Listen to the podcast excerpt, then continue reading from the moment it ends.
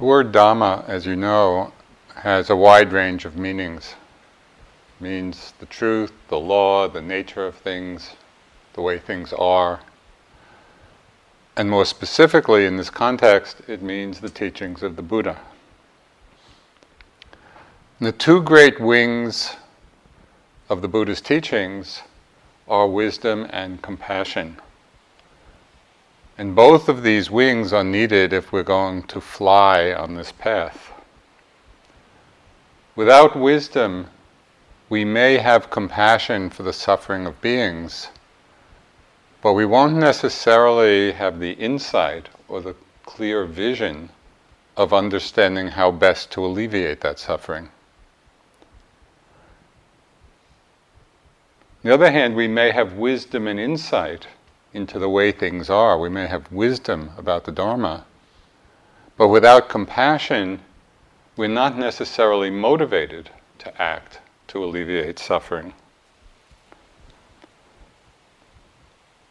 So it's said that when both wisdom and compassion are fully developed, fully matured, enlightenment is inevitable.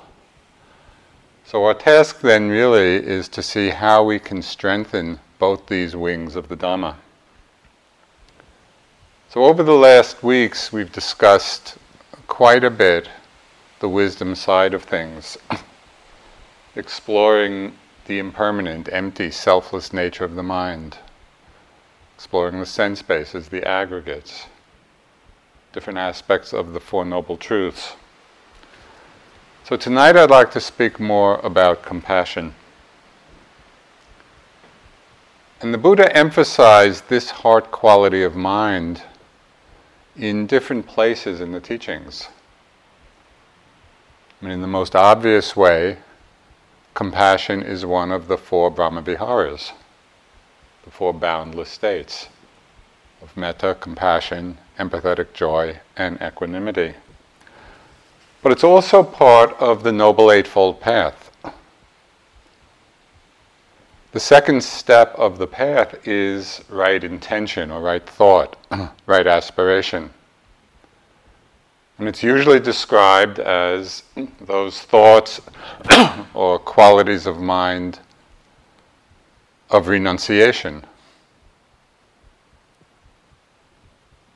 free from ill will, which is metta and thoughts free from cruelty, which is compassion.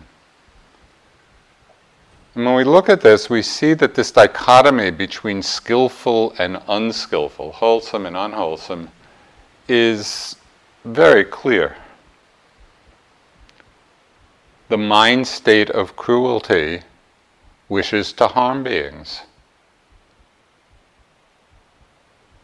It's the disposition in the mind to cause pain, to cause suffering. When we hear that, we might think that this mind state of cruelty, of wishing to do harm, is a rare state of mind in the world. It's not something we might feel very familiar with. But we can see the manifestation of this mind state of cruelty in many situations of violence throughout the world. And sometimes this state of cruelty seems infectious, it seems to infect whole populations of beings. You know, when we read about the killing fields of destru- destruction, you know, which we've seen in Cambodia, in Rwanda, in Darfur, in so many places, you know, just in, in recent years, in our memories, we see this mind state of cruelty in the destruction of so many indigenous cultures in the world, you know, which has been going on for hundreds, many hundreds, perhaps thousands of years. We see it in the violence and cruelty of slavery and its legacy of racism, you know, which is so strong in so many ways in our culture. We see cruelty manifest in all the actions of homophobia, you know, or violence against women. the range and the force of this particular defilement, this cruelty of mind, is very extensive and far reaching. And it shouldn't be underestimated. It's the cause of a huge amount of suffering in the world. But there is also a powerful antidote to this force in the mind, to this great destructive energy. And that is the power of compassion. Because compassion is that strong feeling in the heart, that strong motivation, that strong aspiration to alleviate suffering, to alleviate danger, to alleviate harm, and really to bring it to an end.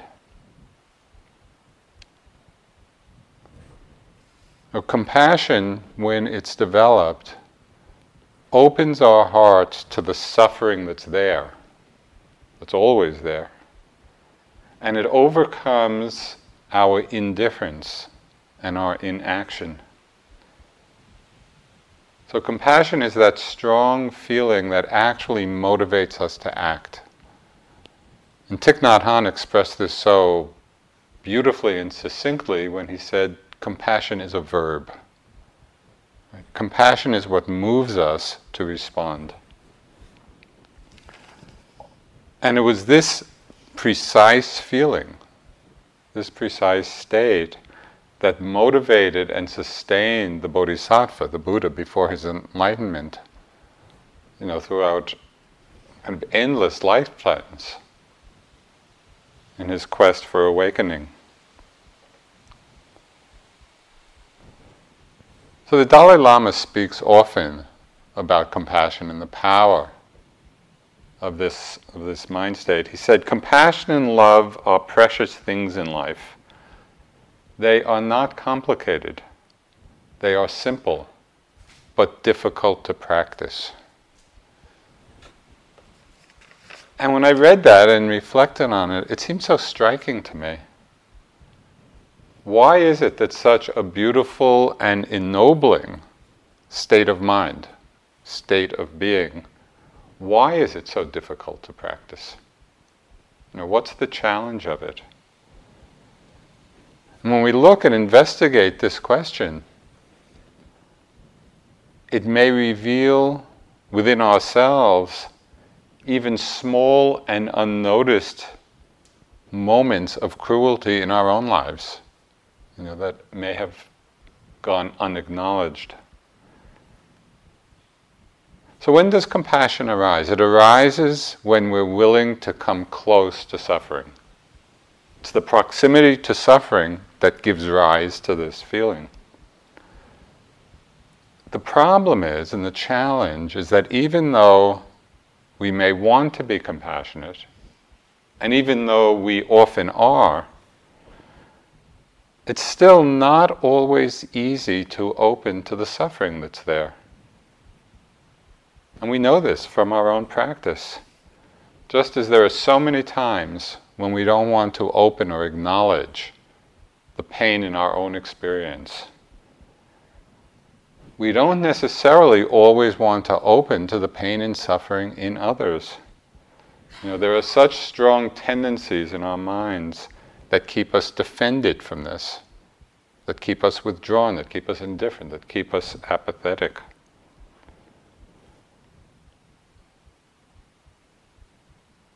This indifference to suffering, or apathy regarding it, is a great barrier to the arising of compassion within us.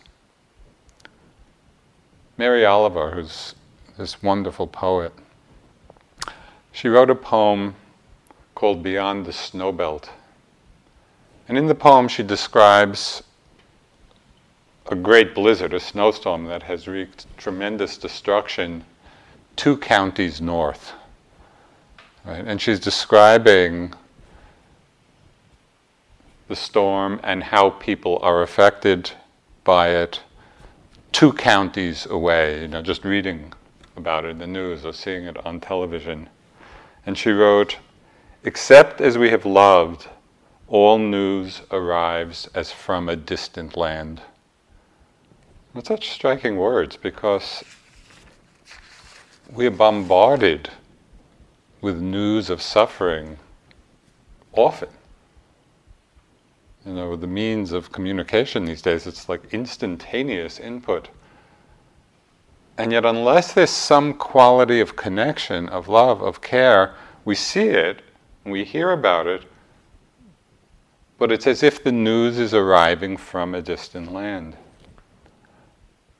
So, just as an experiment in understanding our own relationship to suffering and whether we let it in, whether we're defended against it, watch your mind the next time you approach a situation of suffering, of pain, of difficulty.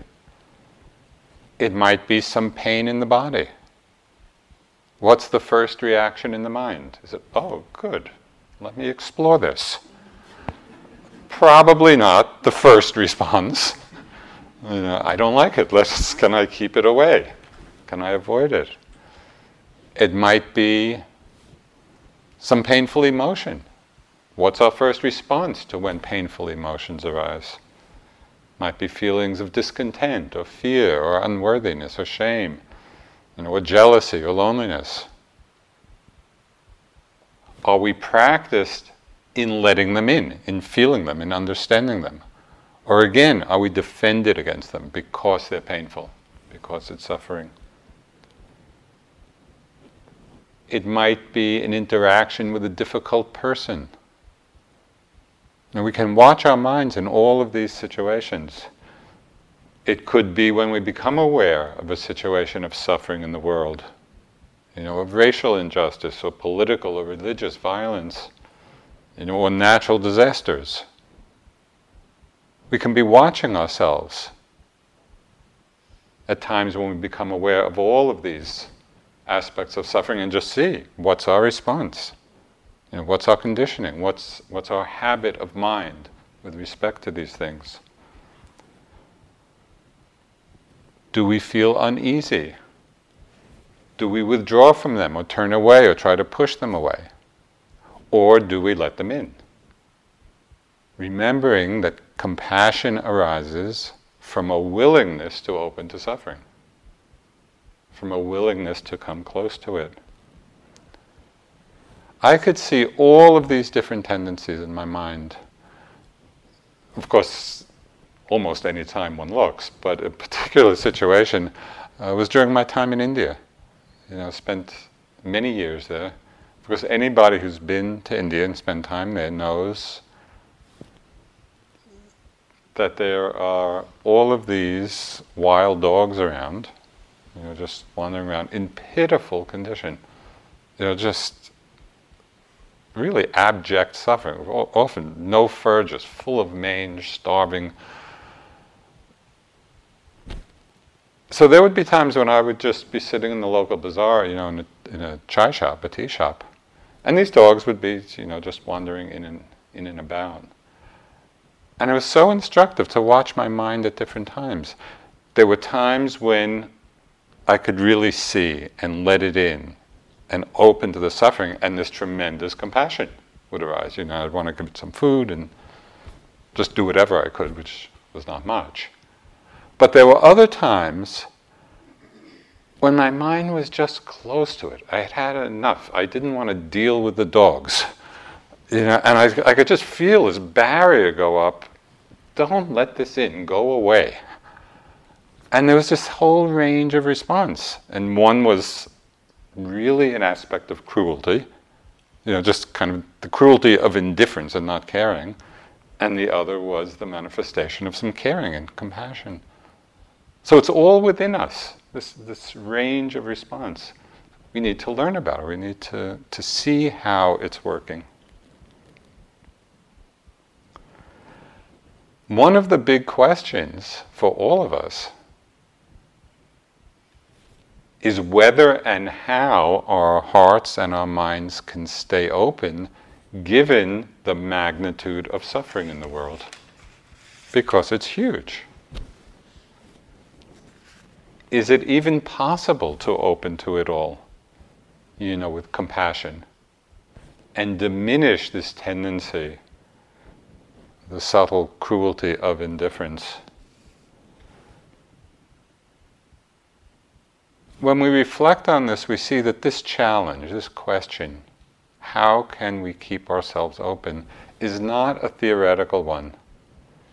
Because it's not enough to admire the quality of metta or compassion from a distance. You know, as being, yeah, this is this is a noble mind state, but really somewhat removed from our daily lives. And it's not enough to simply cultivate compassion and loving kindness, you know, in the context of a meditation retreat. This can become a powerful support for it, but the real practice is to see how can we manifest this in our lives because our practice is about the transformation, the purification and transformation of our consciousness that increasingly makes compassionate responsiveness the default setting of our lives. Now, this is the power of practice. That's what practice means. We practice it so compassion becomes our habit rather than apathy or indifference. It's not easy.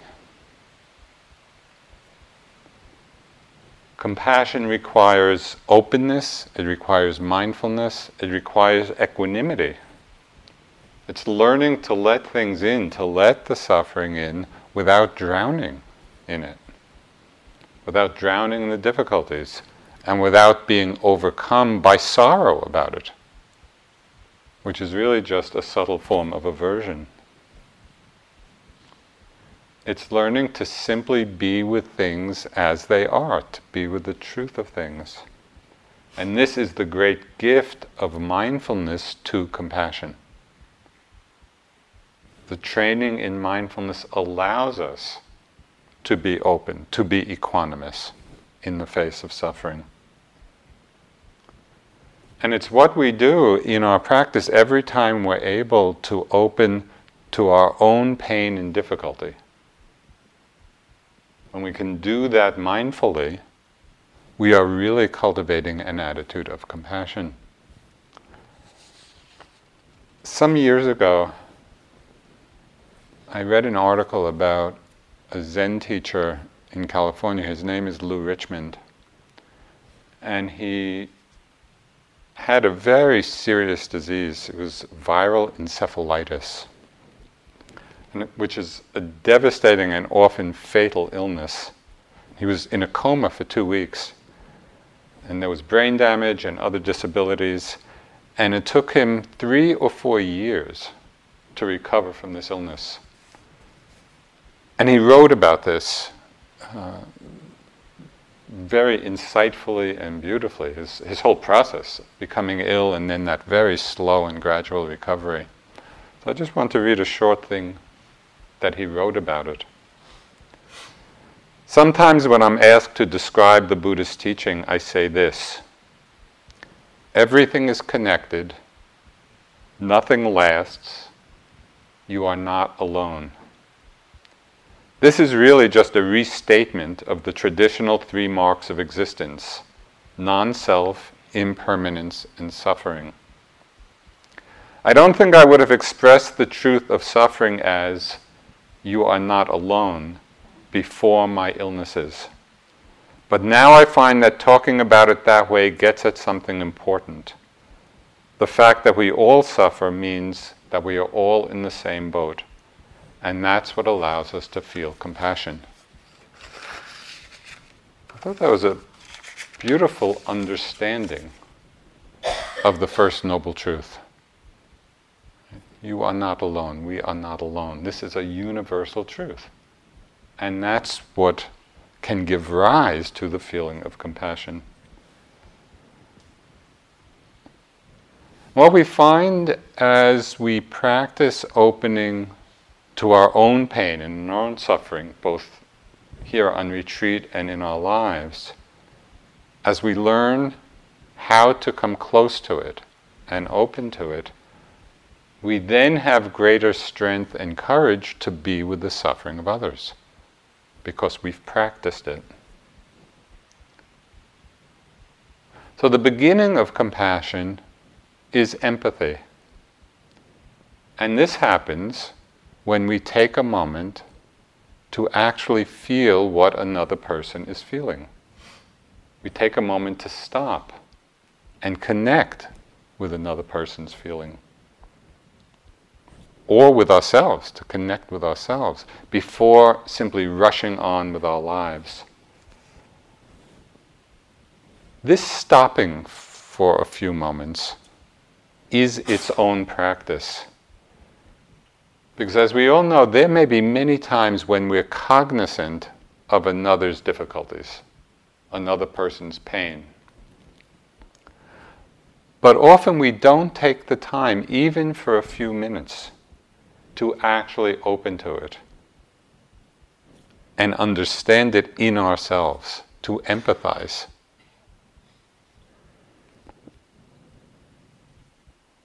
Empathy is really the heart mind of inclusion.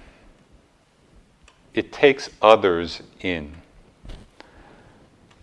Ryokan, who was this great 18th century Japanese Zen master, poet, hermit, you know, just a wonderful being. And the, the books about his life and the books of his poetry are really wonderful.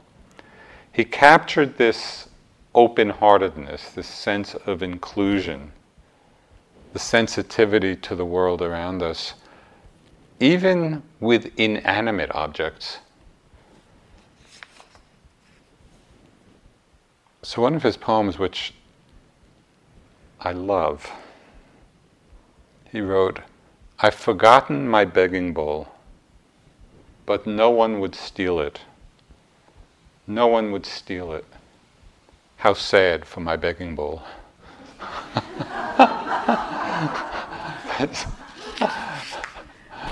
he just felt so much compassion for his begging bowl that no one would bother to steal it.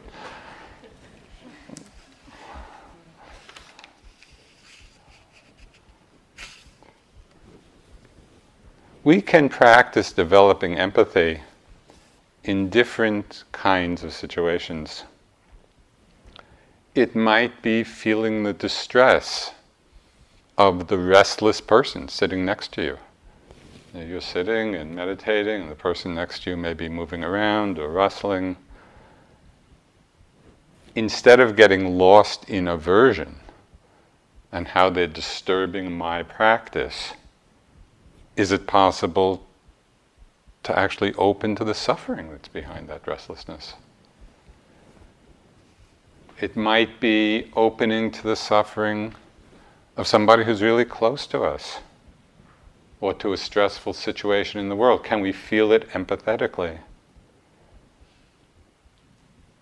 Empathy has the great power to take us beyond our self referential point of view. I had a striking example of this. It was quite a few years ago now, but I was in kind of a major conflict with somebody about something which, from my perspective, they had done something which I thought was unskillful and and I was really caught up in just my view of it and how wrong he was, and kind of on and on and on. And I just, there was so much kind of aversion in my mind. And then I happened to be walking by uh, the office, and some other people were talking about this fellow. And I just overheard the comment that was saying how much suffering he had about this situation. And it was amazing. In that moment, just from hearing that he also was suffering, it's like all my aversion disappeared. It's, it's like in that moment when I could open to the suffering, all that was there was compassion for the whole situation. And it was such a striking uh, shift of perspective. And it reminded me of a great teaching by, I think it was 16th century Zen master Bankei. He had this one pith teaching which can serve us all really well. He said, Don't side with yourself. you know, how often in our lives and in our interpersonal conflicts, they're fed because we're siding with ourselves. So if we can remember to kind of see the whole, it's tremendously helpful. Of course, sometimes there are situations when people really are behaving badly, you know, where they might be causing a great deal of harm and a great deal of suffering, either to ourselves or others. But again, it's instructive to watch our own response. Even when the situation actually is like that and somebody is doing harmful things, our usual reaction generally is some kind of judgment about how bad they are. You know, and feeling righteous, self righteous in our anger and our judgment about them. But is it possible to see and feel out the situation in a larger context? And one example of this was written about by a person who had been the physician to His Holiness the Dalai Lama. His name is uh, Dr. Tenzin Chodrak. And he was imprisoned by the Chinese for many years. Imprisoned and tortured, and it was just a horrible situation for over 17 years. And when he came out, he, he wrote about his experience. And he described what made it possible for him not only to survive physically, but also to survive with a heart that remained open and compassionate rather than filled with anger and hatred. And what he said was that throughout that time, he saw that his torturers, his enemies, were human beings just like himself, and that his guards and tormentors were also people who were in adverse situations, in that they were doing the kind of actions that were just sowing the seeds of their own future suffering. So that's quite amazing that in the midst of that kind of situation, he was able to hold that larger picture, that larger perspective that we're all in this together. It's, we're all in the same boat. He never forgot the commonality of our human situation. He understood so deeply that all actions bring about consequences. And what particularly struck me was that Dr. Chodrak held this understanding of karma, that actions bring results, not as a vehicle of revenge. Oh, these people will get theirs. He held it as a vehicle of compassion, understanding the suffering that was being created. It's quite extraordinary. There was an article by a writer named Claude Levenson who wrote about Dr. Chodrak. He wrote, An appearance almost of timidity on first meeting, a voice so quiet it might be a whisper. Dr. Chodrak could easily pass unnoticed until you met his gaze. A gaze filled with the perception of one who has seen so much that he has seen everything seeing beyond the suffering he has experienced, beyond all the evil and the abuses he has witnessed, yet expressing boundless compassion for his fellow human beings. That's quite striking, you know, and even if we're not quite at that place yet, I think it serves as a model for what's possible.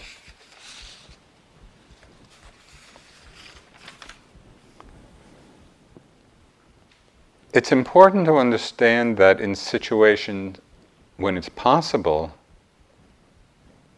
we sometimes do have to take appropriate actions and even strong actions, you know, where we set boundaries when people are doing harmful things, you know, and to act to redress injustices. But can we do this? Can we take this active response with a wise attention to our own motivations? Are our actions coming from anger or hatred or resentment? Or do they come out of compassion for the suffering that's there? So we need to look clearly because at different times it may be all of those we need to see, we really need to understand ourselves. The great lesson here is that how we feel and how we respond to situations is up to us. So we need to take responsibility for the quality of our own hearts, our own minds. No one else can do that. So, empathy brings us close to suffering. It allows us to open to it, to feel it, at least to some extent. Compassion takes us a step further. It's not only feeling what others are going through, but it's also being motivated to act on that feeling. So, as compassion grows in us, we begin to practice an active engagement with the world. We practice responding to the various needs of beings in whatever way is appropriate and in whatever way is possible. And sometimes we act in very small, unregarded ways. It may be a small gesture of friendliness or forgiveness or generosity. And we shouldn't overlook these small opportunities or underestimate their effect.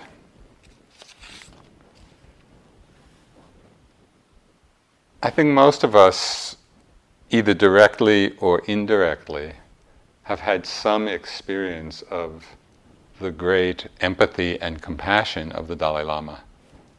He just he exudes it. And this a very interesting uh, article written by Pico Iyer, who traveled with His Holiness uh, for extended periods of time. And this is what he wrote. He said, One of his greatest and most mysterious gifts is a kind of radar that alerts him to who in a crowded space is most in need of help. He'll walk into a jam packed school auditorium, and in the midst of greeting his hosts and shaking hands with everyone eager to say hello to him, making eye contact with each one, he'll notice through a kind of peripheral vision or intuition someone on crutches, and walk instantly over to that person and offer a blessing, a reassuring touch. While going through an almost unimaginably busy schedule on a typical day of touring, he'll be hustled toward his next appointment, and then suddenly, alone among a crowd of 50 or so, he'll veer off because he's seen a child in a wheelchair by herself and ignored over in one corner. Often he'll respond warmly to even the pushiest person trying to make contact with him on the street. And that is perhaps not only because he tries to live without aversion as well as attachment, but because he sensed that that person is in need in some form, lonely or unsure of himself, and the pushiness is just an expression of deep pain. Uh, wouldn't it be fantastic to live like that? To be that open, that receptive, that tuned in to the suffering of beings. That's the power of compassion. And of course, we need to start where we are. but it's something that can be developed and practiced. A couple of years ago, I saw uh, a documentary film. It's called A Small Act, and it was quite an amazing film. In the mid 1970s, there was a Swedish woman named Hilda Back. And she was participating in an international scholarship program sponsored by a group of Swedish nationals. And they were committed to helping children in Kenya from very poor families to help pay for their continuing education. And the film both showed this woman and also was filmed in Kenya and showing, you know, the extreme poverty of many of the outlying villages and what the kids needed to do just to go to primary school and the difficulty of continuing. So one of the recipients of this scholarship was a young boy named Chris Mburu whose school fees were paid by this Swedish woman, Hilda Back, over quite a few years. So he went on with his schooling in Kenya. He went on to the University of Nairobi Law School. He got a Fulbright scholarship to Harvard, graduated with a master's in international human rights law and eight years later, after he graduated, he set up his own foundation to help really bright kids in Kenya continue with their education. One ordinary, middle aged Swedish woman, moved by compassion to make what was rather a small monthly donation ended up transforming hundreds and maybe thousands of lives. And it was just so striking to me. A small act. We shouldn't underestimate the power and the potential, the effect of what we can do. You know, we don't have to be great saints or be some special person to act with compassion.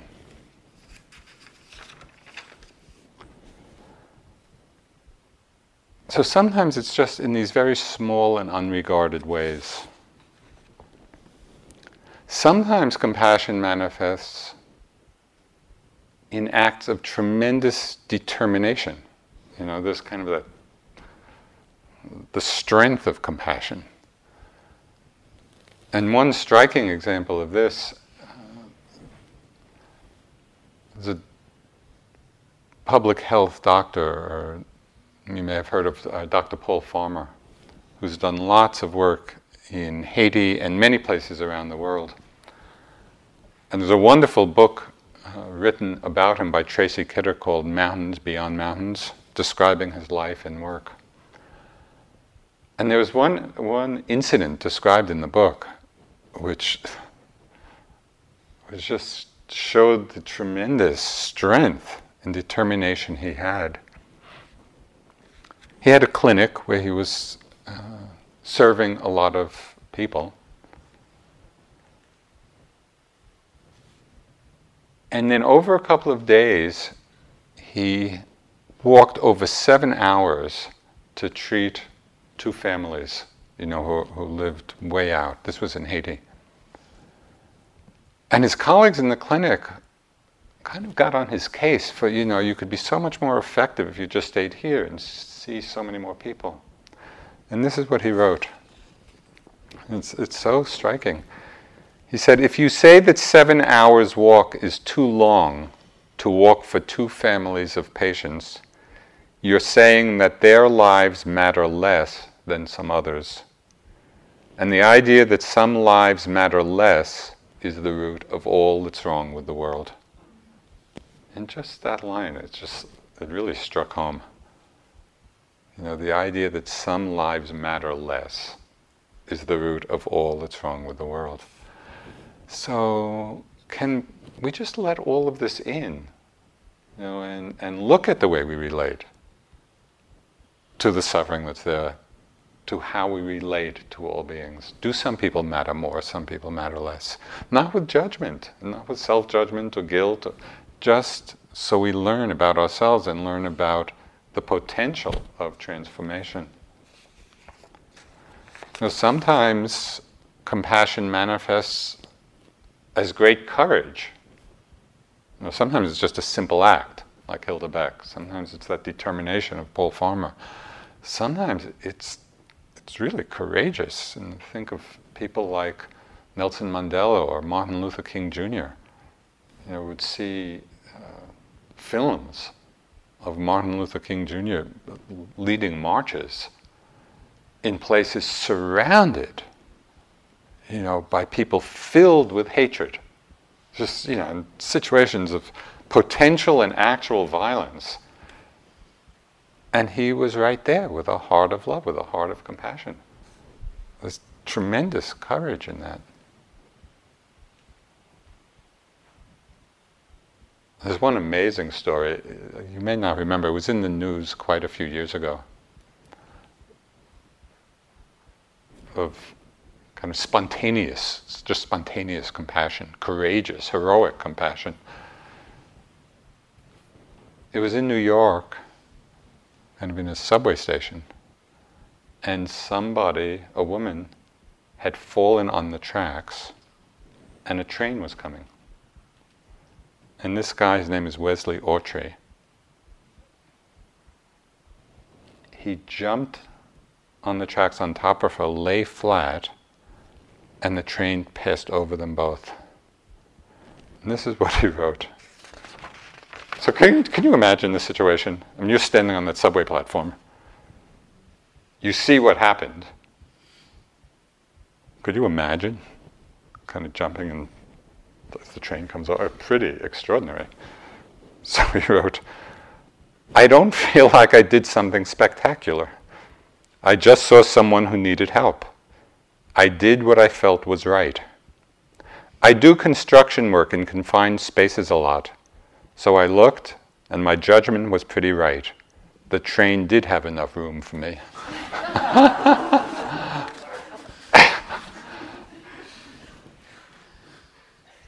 Quite amazing. I mean, I, I couldn't even imagine myself considering the possibility. But even if I imagine myself considering it, I could see myself, is there enough room? Isn't there enough room?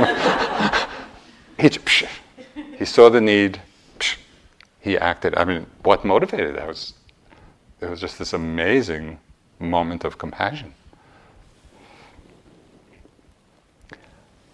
I think what's important in reflecting on all this is to realize that there's no particular prescription for what we should do. There's no hierarchy of compassionate action. You know, we shouldn't, oh, some actions are more compassionate than others. It's not about that. The field of compassion is limitless because it is the field of suffering beings. And we each find our own way, we each find our own path. It might take the form of active engagement with the world. It could equally take the form of living in a cave, you know, in the mountains meditating with the aspiration, the motivation to awaken for the benefit of all beings. You know, just think of the Bodhisattva, the Buddha before his enlightenment. It said that for innumerable lifetimes before his awakening, he would practice as a renunciate, in solitude, perfecting all the qualities of Buddhahood. Now, how many lifetimes of practice before his great energy of enlightened compassion manifested in this world. And you could just imagine, you know, in those lifetimes, he's off in a cave, his family or friends saying, What's that guy doing to help anybody? And he's just off looking after himself. It's all in the motivation. And only we know that. So compassion doesn't take any particular form. We have to, we have to connect with what our particular path is at any particular time. You know, for the Bodhisattva, he was interested not simply in alleviating the suffering of a particular situation, but in alleviating the very causes of suffering. How can we uproot the forces in the mind that create all the suffering in the world, the forces of greed and hatred and delusion. And that's precisely what we're doing here. 2,600 years later, all of us are benefiting from the power of His wisdom and compassion. It's quite amazing.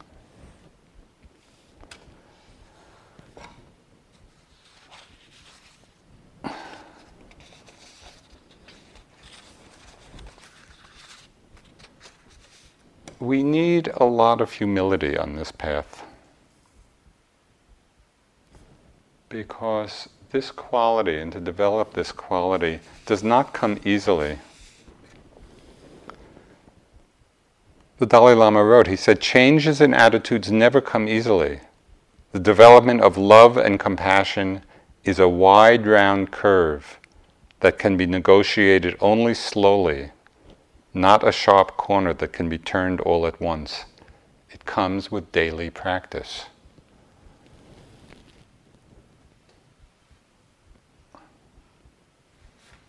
You know, we talk about our practice. Do we really stop to reflect on what that word means? It's not just something we do at a particular time, it's understanding that the development of all these qualities, whether it's of mindfulness or loving kindness or compassion, is a practice. Right? It's the repetition, you know, and the perseverance in cultivating these states that allows them to grow. We really need to see it as a practice.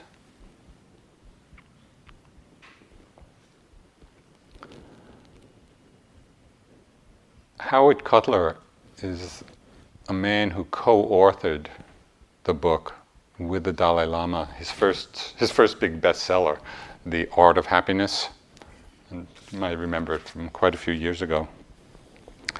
So there was an interview with Howard Cutler. And he was asked, Could you say a few words about how, in the many years of conversations, His Holiness has impacted you personally? So Howard said, I have gradually become more and more convinced about the importance of compassion and kindness, not as religious or spiritual or Buddhist principles, but as critical to our survival as a species. That's been a real change for me. In fact, it's to the point now in my life where I feel there is nothing else that's more important than kindness and compassion. That's not to say I'm the most compassionate guy in the world, but at the very least, I've developed some compassion for myself for not having enough compassion. I think we need to have that attitude because we could create an ideal of how we should be in the world and you know hold up the Dalai Lama or some of these people I mentioned and feel we're well short of that that's not the point at all. we need to have compassion for ourselves for being just where we are, but understanding that it is a quality that can be practiced. So we simply start where we are and develop it from that point.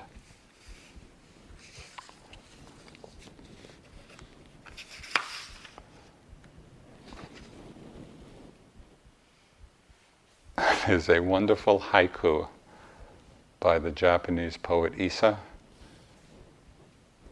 I think, which captures our predicament. New Year's Day, everything's in blossom. I feel about average.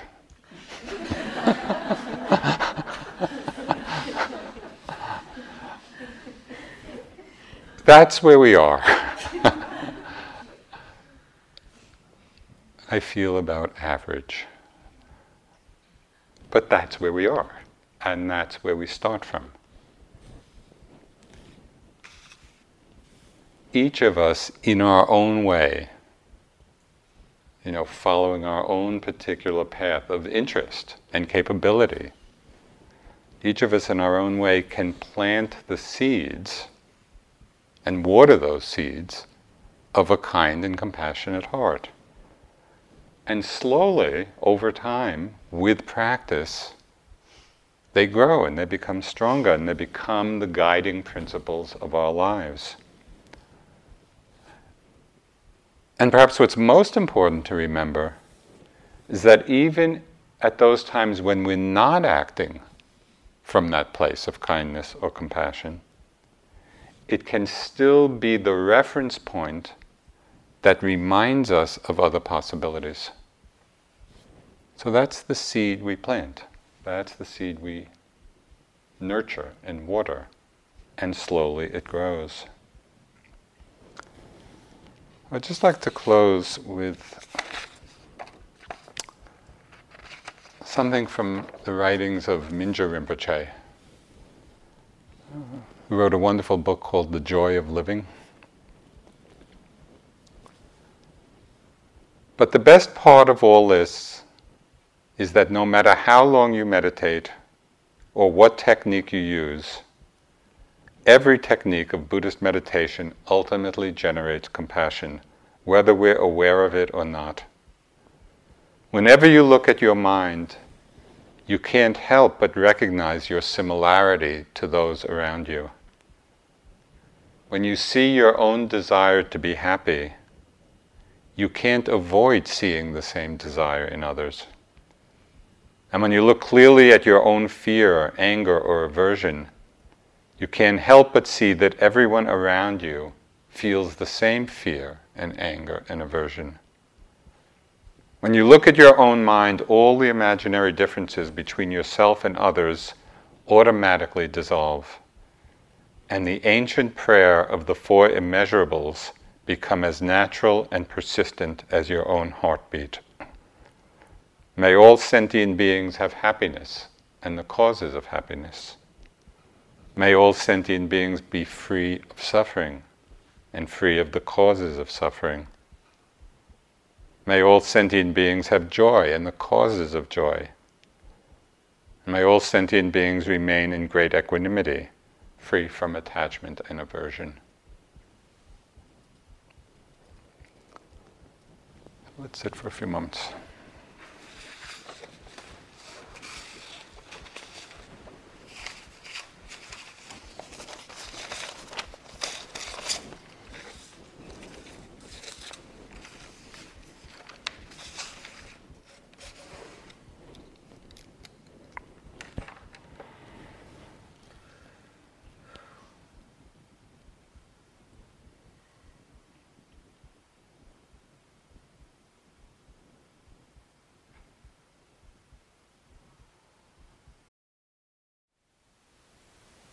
Thank you for listening. To learn how you can support the teachers and Dharma Seed, please visit dharmaseed.org slash donate.